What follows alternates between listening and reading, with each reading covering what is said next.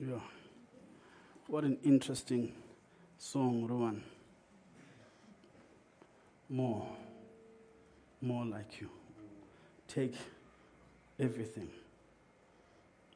Take everything. Strip me of everything.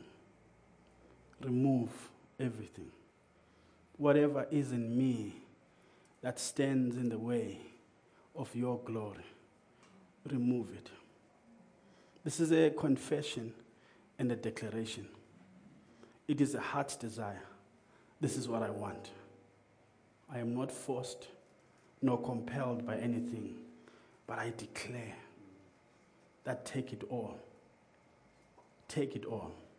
It's so interesting how when we come to salvation, this becomes the words that paves the way into this new life. These words come out out of a heart of worship before hardship has knocked in our doors. And we confess these things, but sometimes when you need to live them out, we struggle with living them out. And we struggle with a continuous confession of them because hardship comes in. But the truth is, if it is your heart and it's my heart, it's my decision, no one has forced me, this is my declaration, I need to say it to myself up until I believe it. Amen? I need to say it until I believe it. I need to say it until I live it. Because it's easy to say, take all. I give you all.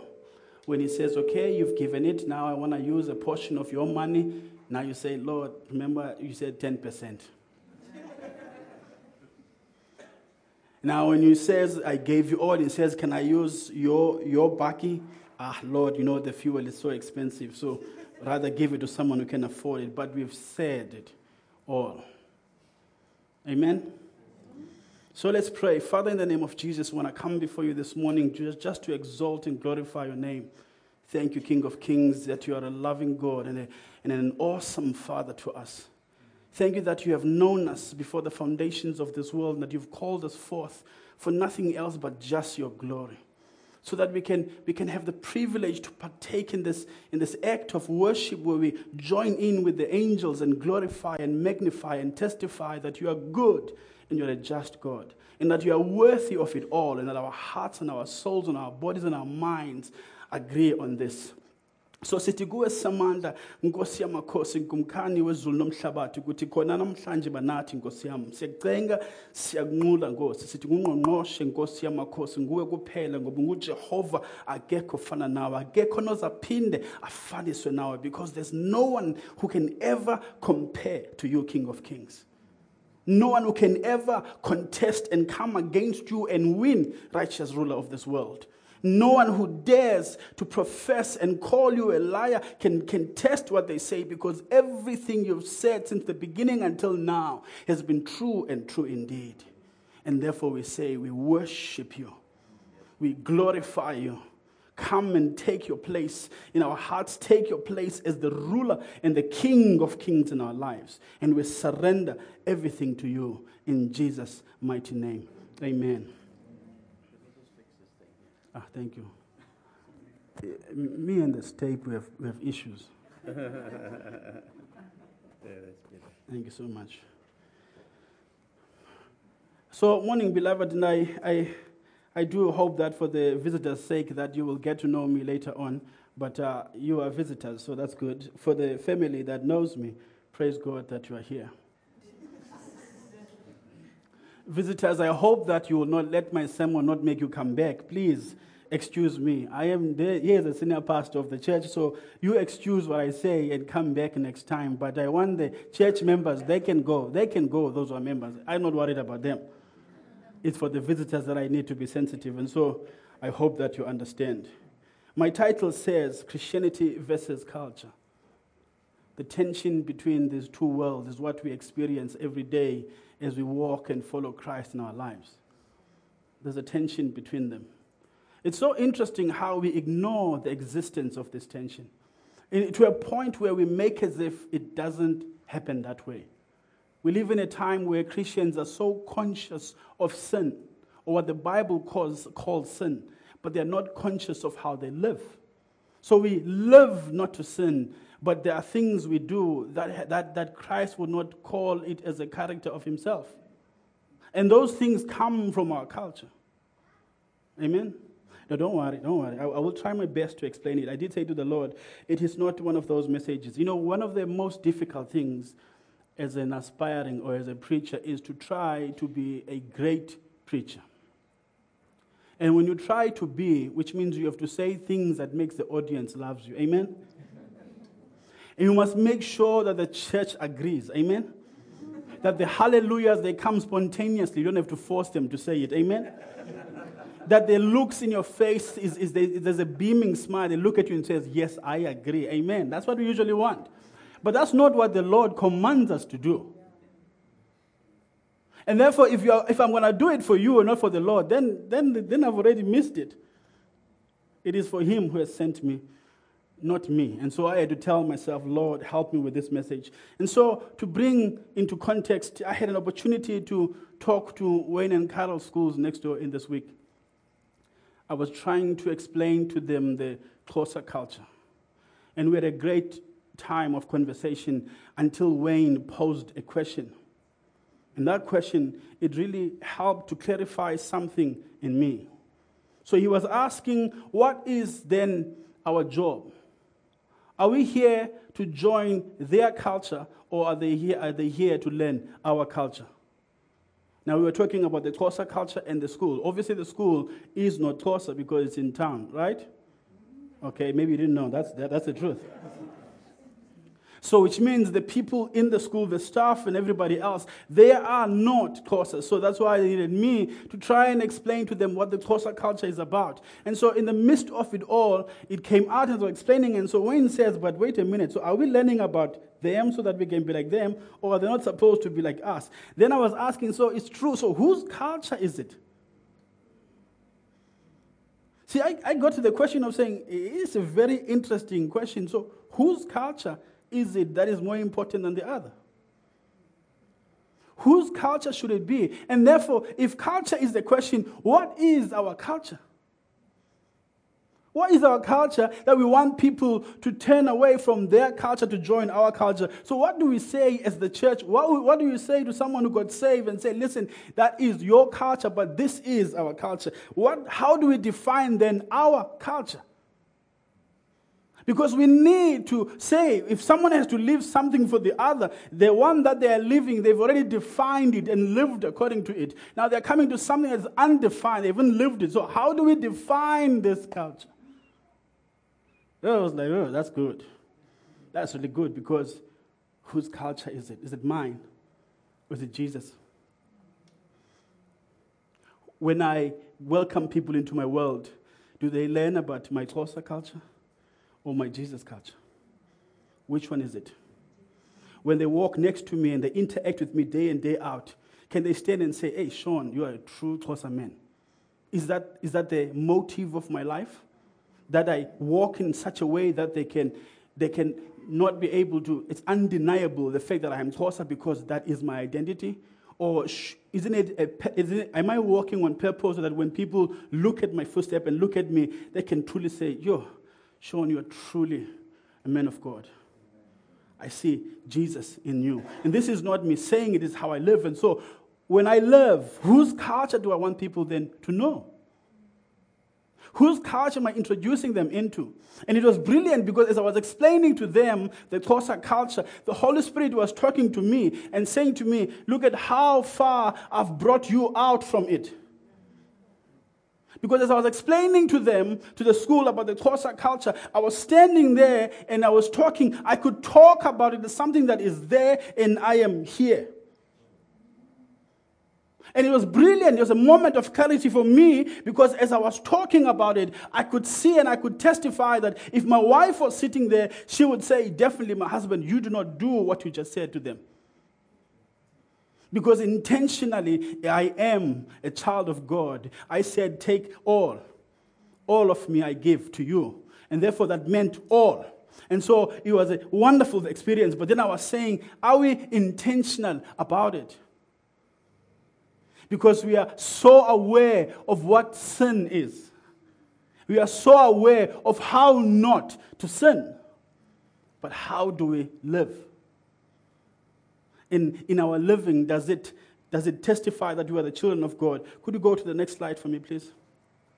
So, for your safety and your sake, I wanted to define it just in case. And I said to my wife, it's one of those difficult messages to preach because I don't want you to be thinking I'm talking about the Xhosa traditions, I'm talking about culture. And so I needed to find a definition of it, and that is the definition of culture. Not mine, that's definition I found on Google. That's culture. It, said, it says, as such, it, it, it includes codes of manners, dress, language, religion, and rituals. That's culture. It's defi- culture can be defined as all the ways of life. All the ways of life. It includes, interesting, né? codes of manners, dress, language. I didn't know that even your dress code comes from the culture you grew up in. Maybe you knew that. I, I didn't know. But obviously, culture is about how we live. Now, I wanted to do this this morning. Freddie, could you, could you, could you, could you join me for a minute? I'm going to give you the mic. Can you give it to him, please? I want to ask you a question. Most of the church, they don't do, some of the new people haven't done Victory Weekend. ne? Because they haven't done Victory Weekend, not all of them know your testimony. I'm not going to ask you to share it. I want you to answer this for me. In the prison system, there's a gang system, right? You talk about it. The prisoners, to me, they all have one dress code. Right? Yes. That's the whole point. I don't like the color because I don't want to look like everybody else. but within the prison system, even though everyone is dressed the same, not everyone behaves the same. How do we distinguish between these gang members? What do they do that set them apart from one another? Uh, well, it depends on it depends on what number you carry. Okay, tell us a number. Twenty-eight. Do it, what do they do? Okay, twenty-eight are more for um, they're the guys that work in the they, they work in the prison. They work in the kitchens. Okay. They they cook the food and they also make um, men women. Mm-hmm. Uh, the twenty-sevens are there to um, they more for the um, the discipline. Okay. Between they stand in the middle between the 26ers and the 28s. Mm-hmm. The 26ers are the guys that are there for money. Mm. Um, the 27s is also be, besides the the discipline, they are also there. They outside um, outside of prison. They are the guys that uh, won't just rob you; they will kill you for your money. Mm. They're the murderers as well. Awesome, awesome. Can you can you hear how he could define them? That it was not the dress code now but their mannerism. The distinction between each, each gang number was what they do. So you know, he would know based on what they do, how they look like, and what they say, where they fit into the gang system in prison. And, and that's interesting because they all look the same to us from the outside. They all wear the same thing from us from the outside. But from within prison, there's a way where, of which even the dress code will tell you this now is the one that has been in that gang. Isn't that so? Yeah, also the way they, they um, the signs they make with their fingers. So they have sign language different. as well, yeah. and they probably have tattoos also yes. to distinguish from one another. Yeah, as, a, as, as the tattoos and also where the tattoos is located on the body. Awesome. Yeah. Awesome. Thank you so much. I appreciate that. I'm hoping you are getting where I'm trying to get. If you are confused, don't worry. We'll get there together. I am also trying to understand what Lord is saying. The Lord is saying is simple. If that system works in the prison setup, that people are identified by not what they wear, but how they behave, shouldn't that be the same for us? Yeah. Isn't that how we should be seen by the world? That they should be able to distinguish between us who is really who in Christ based on how we behave, what we do, how we use our sign languages, how we speak, and our mannerism, because that is culture. If we are in the kingdom culture, that means it's not about what we profess, it's about how we live it. And all of us are stuck in what we say, but the living doesn't tell the same story as what we say. But in the prison system, it doesn't matter. They all look the same. The warden can see one color, but to them, that color is distinguished by certain things. And that is the culture I'm talking about.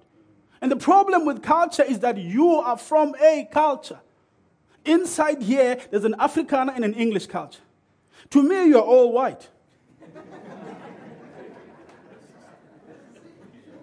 that is true. But to you, you are white and different. Isn't that so? You know the difference. I don't know. You would know it. Because you, are, you, you have come from a home where you were different from the other. There's even subcultures within the Afrikaner culture that you subscribe to, that you live by. The, some of the culture in the Afrikaner culture, I can presume, some of them were farmers. So there's a farming culture. You would know it by how they dress. Maybe there's the one who wears shorts. They are the, they are the farmers and, and t-shirts and vests. They walk like David. He's always friendly. He's always not too cold. So that's a farmer. So in, if you're Afrikaner, you know David. You could look at him and say, nah, that's a farming guy. That's those guys that farms. And then David will look at you, another Afrikaner, and see how you are dressed and say, these are the academic guys. You have something in your culture that identifies who you are. Isn't that so? It's the same with the English. The English culture probably saying, oh, this is a descendant from the Queen Elizabeth. You can see how snobbish, how they pick up things, how they do things. Within the English, there's a subculture of how they do things. There are those who are more focused on the proficiency of the language, how it's spoken, how it's said, how it's done, how you sit, how you do all of those things. It's their culture. And therefore, I come not from that culture. They already look me down because I don't do the way they expect me to do because their culture dictates who you must befriend. You can only befriend, befriend those who are closer to your culture because it's a status thing. Isn't that so? The brands we wear, the clothing we wear, is a culture. Amongst you guys, you will know how much it is because it's your culture what shoes he's wearing, you will know it's your culture. You will know exactly what it is. In fact, you will know because you've seen those shoes, you've seen how much it is. You would say, oh, this guy, oh, that one. The, the cars you drive, everything we do, it tells a story about us. And sometimes the, the problem with this is that we have grown up in these homes and have lived in this culture that is difficult for you to come out of it. Now, what do you do? You mix Christ with your culture. Then there's a mixology happening. All of a sudden, the only reason that makes you to struggle with me is because I was not taught well how to do proper eating, and you're struggling to invite me to your house because you have these beautiful, sacred eating rules. And the sacredness of them is because your mom was harsh on it. Your mom taught you, hey, we do it like this for a reason. And now there I come from a culture that uses a spoon for everything. Your culture has different spoons for whatever. In my house, it was, doesn't matter what size it was, a spoon is a spoon. The difference is the big and the small spoon. That's all we have. And now you, I come to you, and you love me so much, but you can't eat with me. Because your culture, you don't talk when you eat. In mine, we are, yeah, right. We were saying that yesterday, and I was saying that while I'm eating at the same time. Yeah, we are talking, and then your culture, you struggle. You struggle. You love the Lord. You've laid your life down, but you can't dine with me because I, I don't eat like you were taught to eat. You find yourself struggling and praying in tongues. Lord, help him close his mouth. Jesus, help him not to speak. But you're asking me a question. Why would you ask me and not tell me I must wait until I finish chewing? I answer while I'm eating because you asked a question. Now there's a clash, there's a tension between me and you because all of a sudden I talk while I eat and then I, I, I, they call it, I smack when I eat. But even when I'm chewing, I don't chew the way you were taught, Bram, because you were taught to chew silently, because food was an art in your house, food was a ministry in your house, because you had to appreciate and so forth. In my house, food was just something we get by and get, get going. And so now I chew the way I chew. You struggle with it. And then you find yourself saying, oh, I want to invite him again. But, ooh, ooh, how he eats, ooh. How he talks while he's eating. Ugh! Isn't there a scripture in the Bible that I could forward to him and say, This is what the Bible says? Isn't there a prayer, something I could. Do you hear what I'm saying? Are you getting the point? That there's so much of us in us. Willie says it beautifully. When I speak to William, he says, When there's so much of you in you, it, it becomes difficult for us to see Christ in you because you still dictate what needs to happen in your life and how you should do things, and yet you claim to have surrendered it all. That the smallest things that were not supposed to be an issue, they become an issue that divides us because why? Of the cultures we come from. Even in the conversations, how we speak, because your culture is Afrikaans, mine is Xhosa. Now, we can't conversate because you refuse to disrespect your holy language of God, which is Afrikaans, and stoop down to a sub subculture language that is English because you were told to be a, brow, a proud Afrikaner. Therefore, you speak to me and say, You know, Shaun, if you could just understand Afrikaans, I would speak more to you. But the problem is, you, you don't understand me. And I am saying to you, I, I fully agree. Do you know how free I would be if I spoke to you in Xhosa? Can you imagine the clicks I would make, the, the, the speed I would speak to you when I speak in Xhosa? Because in Xhosa is an expressional language. We speak in rhythm and tongues. We say things, and so we understand each other. It's like a movie happening. For you, I have to contain myself for you. I have to contain and say, yeah, no, it's very good. I appreciate it. I, I, I like the way this conversation is going. Praise God. No, it's very good. But meet me outside talking to another Xhosa guy. It's a whole different guy whole different person. They, they, there is freedom of expression because it's, it's closer to closer. I speak the, that the way I speak, but that's, that's what happens to us. The funny thing the Lord says to me, we are not even aware of it. It's so natural. It's so automatic that we're not even aware of it, that there's still so much of us in us that we cannot live the kingdom values that the church is trying to preach about because we refuse to get. And I can understand because culture means a group of people. It's the way your family does things. And therefore, it's difficult to break out because when you are with them, they will tell the difference. They will see that you are not doing things the same way. Some of them will even reprimand you and say, Why are you eating this way now? And then they say, You know what I was gonna say? You spend two times with these Africans. Look what you, you're becoming an African yourself. This is what they do. But the whole point of being a Christian is coming out of it all. The problem with us, we have an assumption that we must come out of the negative things of our cultures and keep the good things. But that's what Scripture requires. Scripture requires to come out of everything, whether it be good or bad, everything, so that Christ can be in us. Show us the next verse, please. Everything need to come out of everything. One of my favorite scriptures in the, in the, in the Bible, Galatians 2.20, Paul says, my old self has been crucified with Christ. It's not my words, it's the Bible. He says, It is no longer I who lives, right? But Christ lives in me. Do you understand the implications of that scripture? The danger it poses to your culture and how you live life? The truth of it, if you really allow it to, insemin- to really be in you and you meditate on it, you'll understand that Paul is saying, I no longer live. Which means it doesn't matter what culture I come from, I'm dead to it. I'm dead to that life, no matter what it was, no matter how great, how terrible, it doesn't matter because now I don't live. I have given my life to Christ, and it is Him who lives in me. And so he says, I live in this earthly body by trusting in the Son of God, who has loved me enough to die for. We come from now Easter weekend, and this should be interesting for you because you have just you have just relived this, this sacrifice of Jesus. You have just celebrated it last week, but you celebrate it in your culture. And yet, you can confess a scripture like that and say, As I do. Now, how do you know that it is no longer you who lives? By doing opposite of your culture by allowing your culture not to dictate anymore how things are done, but Christ does. That's what it means as scripture. It means I, I, I am Xhosa by identity, but I don't live as a Xhosa man.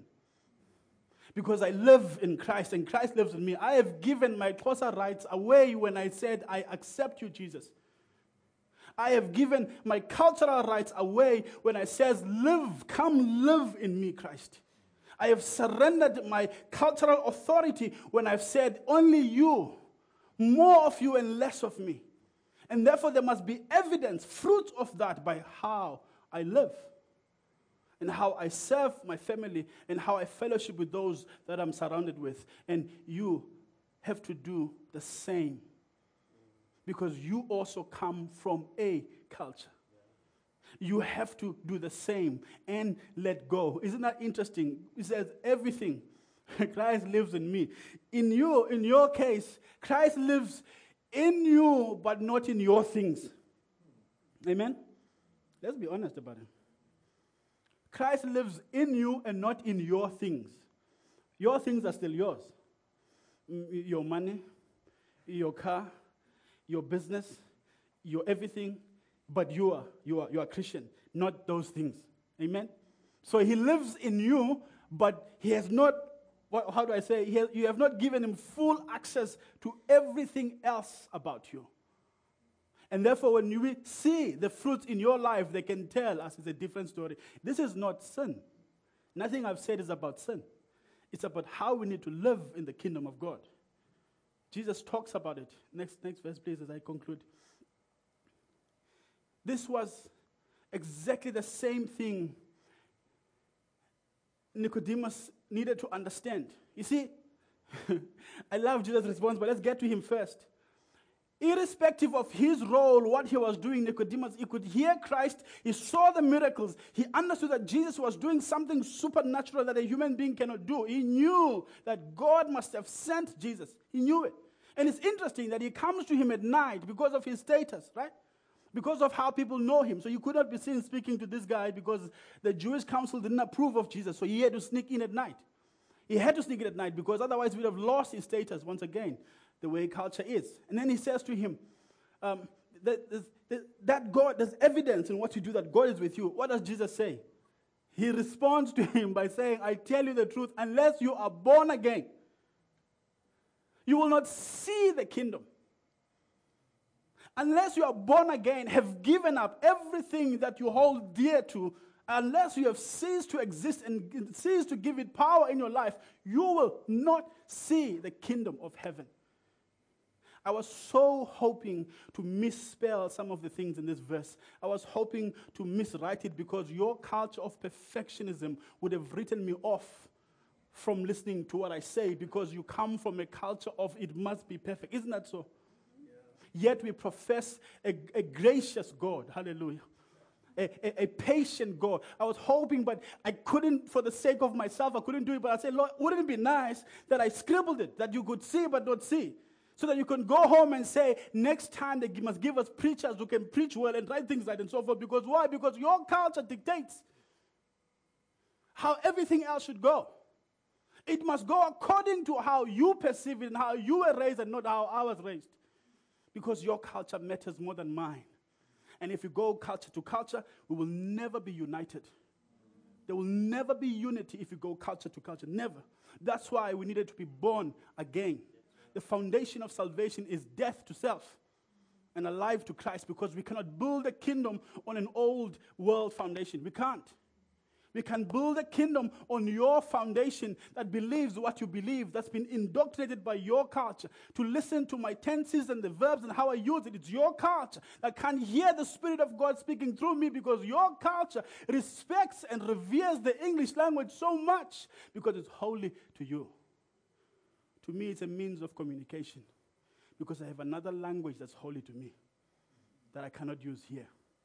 I've told Yapi so many times that it will be easy for me to go and preach in Thembalethu.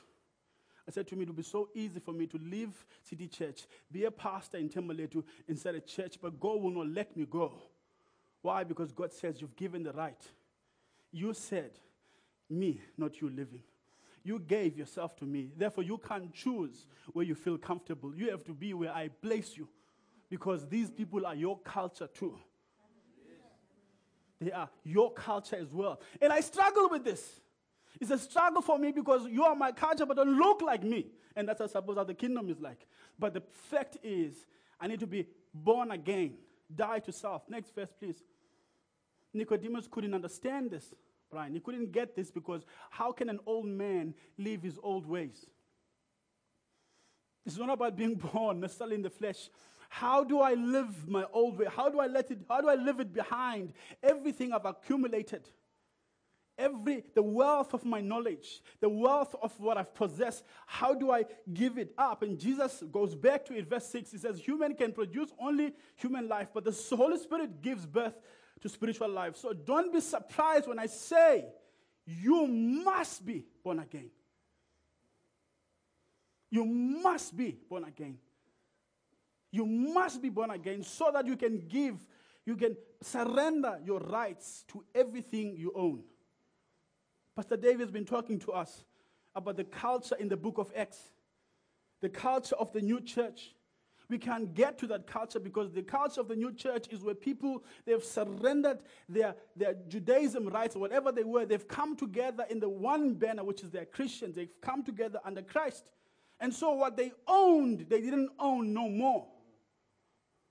What was precious yesterday, it's not precious today because Christ is more precious than the possessions they had. So they could give it away. It's interesting in, in, in uh, uh, Wayne's testimony. It was in a church, but one person out of a church of people gave. What happened to the rest? They were not interested in Africa. It says, no, we have more people so worried about Africa. Don't bother with that African people. Let them, let them do their African thing. A whole church, one person responds. Why? Because the culture Christianity has become a matter of I want to or don't want to. Christianity has become a matter of I feel like it or don't feel like it. Why? Because we've, we've removed the power of the Holy Spirit that operates when we've surrendered everything. Everything. No longer I who lives. No longer have what I have, but I've surrendered every right. I, clo- I conclude with this.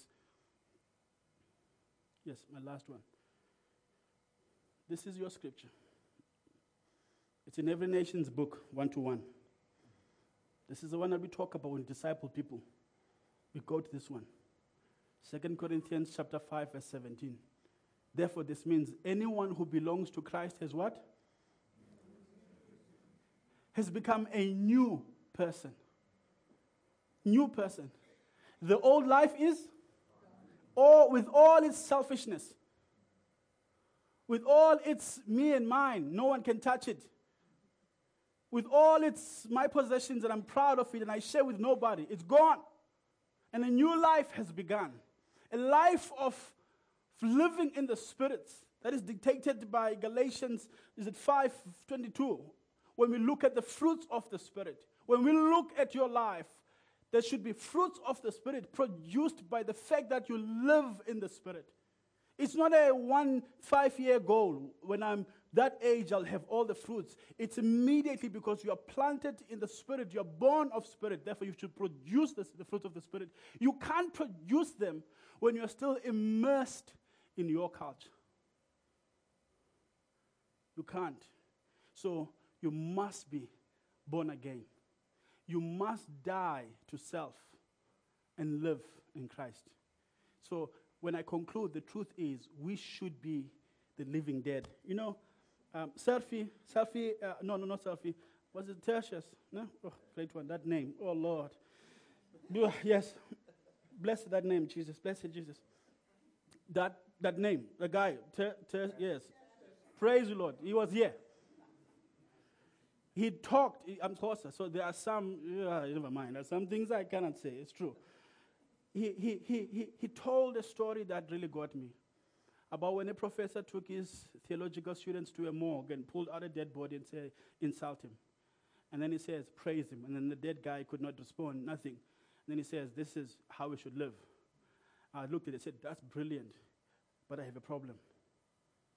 I am the living dead. There's a difference. There's a difference. I am dead but alive. Therefore, which means I have to defend my salvation every day, not from only people, but to my old self as well. Because I'm still alive and my old self is still within me. I have to protect and defend my new identity, and I have to have this fight. So there's a tension constantly happening in me because if you insult me, I will be offended. It might take me three days to recover from that insult, but it will take me whatever it takes me. When I recover, I will repent and I'll let it go because I am the living dead.